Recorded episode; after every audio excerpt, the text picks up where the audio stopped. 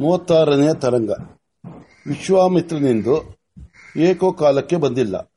ಈಗ ಆತನು ಮೇನಕೆಯಿಂದ ಆಕಾಶ ಗಮನವನ್ನು ಕಲಿತ್- ಕಲಿತಿದ್ದಾನೆ ಎಲ್ಲಿಗೆ ಬೇಕೆಂದರಲ್ಲಿಗೆ ಆಕಾಶದಲ್ಲಿ ಹೋಗಿ ಬರುತ್ತಾನೆ.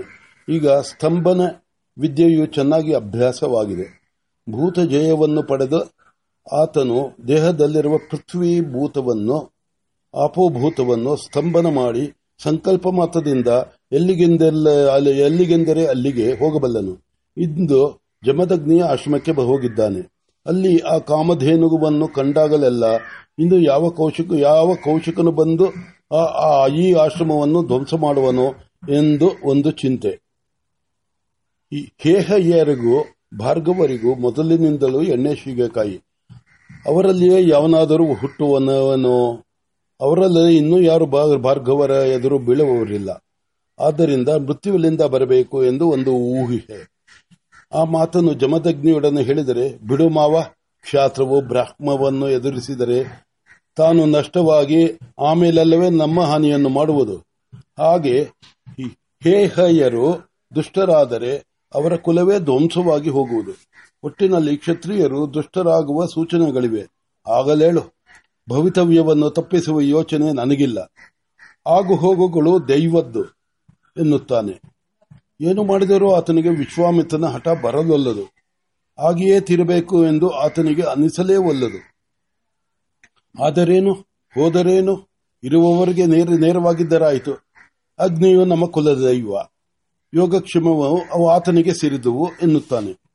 ವಿಶ್ವಾಮಿತ್ರನಿಗೆ ಈಚೆಗೆ ಮನೋಭಾವವು ಕೊಂಚ ಹೊರಳಿದೆ. ಬರುಬರುತ್ತಾ ಪೋಲಿ ತಿರುಗಿ ಮೇಯುವ ಹಸು ಕಟ್ಟು ಹಾಕಿದರೆ ಒದ್ದಾಡುವಂತೆ ಮೇನಕೆಯ ಸಹವಾಸದಲ್ಲಿ ಭೋಗಗಳನ್ನು ಅನುಭವಿಸುತ್ತಾ ಸಮಾಧಿಯು ಕೊಂಚ ಶಿಥಿಲವಾಗಿದೆ. ಉದಯಾಸ್ತಮಯ ಸಮಯಗಳಲ್ಲದೆ, ಮಧ್ಯಾಹ್ನದಲ್ಲದೆ, ಮಿಕ್ಕ ಸಮಯಗಳಲ್ಲಿಯೂ ಸಹಜವಾಗಿ ಬರುತ್ತಿದ್ದ ಸಮಾಧಿ ವೃತ್ತಿಯು ಇಂದು ಕೊಂಚ ಕಷ್ಟಪಟ್ಟು ಪ್ರಾಣಾಯಾಮ ಮುಖವಾಗಿ ಸಾಧಿಸಬೇಕಾಗಿದೆ. ಪ್ರಾಣಾಯಾಮ ಮುಖವಾಗಿ ಸಾಧಿಸಬೇಕಾಗಿದೆ. ಸಂಕಲ್ಪವಿಲ್ಲದೆಯೂ ಹೊರಚೆಲ್ಲುತ್ತಿದ್ದ ಪ್ರಾಣಶಕ್ತಿಯಿಂದ ಶರದ್ ಋತುವಿನ ನದಿಯಂತೆ ಅಲ್ಪವಾಹಿನಿಯಾಗಿದೆ.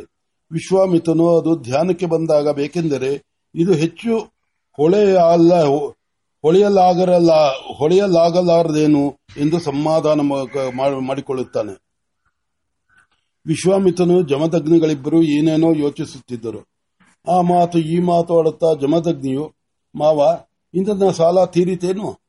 ಅಥವಾ ತೀರಿಸುವ ಯೋಚನೆ ಏನಾದರೂ ಮಾಡಿದೆಯೇನು? ಎಂದನು. ಅದುವರೆಗೆ ವಿಶ್- ವಿಶ್ವಾಮಿತ್ರನು ಇಂದನು ಕಳುಹಿಸಿದ ಸ್ವರ್ಗದ ವಿಚಾರವನ್ನು ಆತನಿಗೆ ಹೇಳಿರಲಿಲ್ಲ.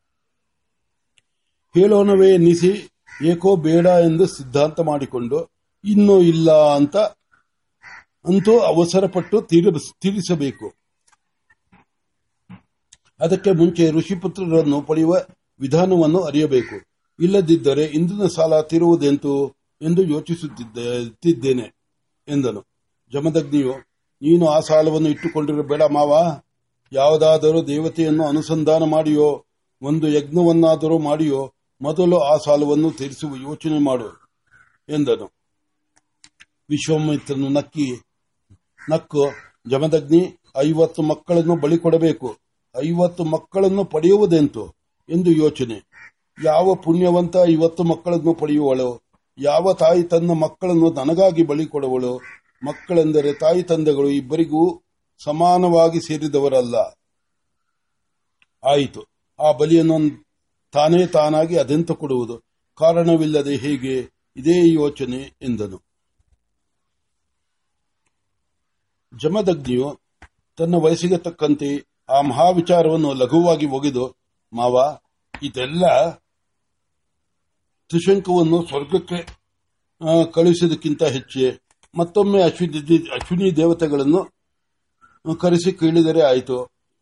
ಇಲ್ಲ, ಪ್ರಾಣ ಗರ್ಭಗಳಿಗೆ ಕಾರಣನಾದ ಸವಿತು ದೇವನನ್ನೇ ಅನುಸಂಧಾನ ಮಾಡಿ, ಆ ಅಸಂಖ್ಯಾತರಾದ ಮಕ್ಕಳನ್ನು ಪಡೆಯುವುದು ಹೇಗೆ ಎಂದು ಕೇಳಿದರಾಯಿತು. ಇದಕ್ಕೇನು ಮಹಾ? ವಿಶ್ವಾಮಿತ್ರನಿಗೆ ಹೌದು ಹೌದು ಎನಿಸಿತು. ಒಂದು ವೇಳೆ ಮೇನಕೆಗೆ ಆ ರಹಸ್ಯ ಗೊತ್ತಿರಬಹುದೋ, ಏನೋ ವಿಚಾರಿಸಬೇಕು ಎಂದುಕೊಂಡನು ಆದರೂ ಜಮದಗ್ನಿಗೆ ಆ ವಿಚಾರವೇನೂ ಹೇಳದೆ, ಆಗಲಿ ಏನಾದರೂ ಮಾಡೋಣ, ಮಾಡಬೇಕು ಎಂದು ಹೇಳಿ ಇನ್ನು ಸಂಜೆಯಾಗುತ್ತಾ ಬಂತು, ನಾನು ಹೊರಡುವೆನು ಎಂದು ಹೊರಟನು. ಅದುವರೆಗೆ ಅಳಿಯನು, ಮಾವನು ಹೇಗೆ ಬರುವನು, ಹೇಗೆ ಹೋಗುವನು ಎಂಬುದನ್ನು ನೋಡಿರಲಿಲ್ಲ. ಅಂದು ಮಾವನು ಹೋದ ಮೇಲೆ ಈ ರಹಸ್ಯ ಕಶ್ಯಪನಿಗೆ ಗೊತ್ತಿರಬೇಕು. ಕ್ಷೇತ್ರಾನುಗುಣವಾಗಿ ಫಲವಾಗುವಂತೆ ಬೀಜ ಕೊಡುವ ಆತನಿಗೆ ಏಕವು ಅನೇಕವಾಗುವಂತೆ ಮಾಡುವ ವಿಧಾನವೂ ಗೊತ್ತಿರಬೇಕಲ್ಲವೇ ಎನ್ನಿಸಿತು. ಅದನ್ನು ಹೇಳಬೇಕೆಂದುಕೊಂಡು ಹೊರಗೆ ಅವಸರ ಅವಸರವಾಗಿ ಬಂದನು. ಮಾವನು ಇರಲಿಲ್ಲ. ಮಾವನ ಆಶ್ರಮದ ದಾರಿಯಲ್ಲಿ ಒಂದು ಯೋಜನದವರೆಗೂ ಓಡೋಡಿ ಬಂದನು. ಸಿಕ್ಕಲಿಲ್ಲ. ದಾರಿಯಲ್ಲಿ ಹೆಜ್ಜೆ ಗುರುತು ಇರಲಿಲ್ಲ. ಹಾಗಾದರೆ ಆತನು ಬೇರೆ ದಾರಿ ಹಿಡಿದು ಹೋಗಿರಬೇಕೆ? ಇರಲಾರದು. ಹಾಗಾದರೆ ಆತನು ಆಕಾಶಗಮನ ಮಾಡಿರಬೇಕೆ? ಇದ್ದೀತು. ಈಚೆಗೆ ಈತನಿಗೆ ಕೆಲವು ಸಿದ್ಧಿಗಳ ವಿಚಾರದಲ್ಲಿ ಅಭಿಮಾನ ಬಂದಿದೆ.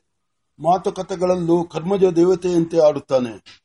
ಈ ಬದಲಾವಣೆಗೆ ಕಾರಣವೇನು ಎಂದು ಯೋಚಿಸುತ್ತಾ ಹಿಂತಿರುಗಿ ಹೋದನು.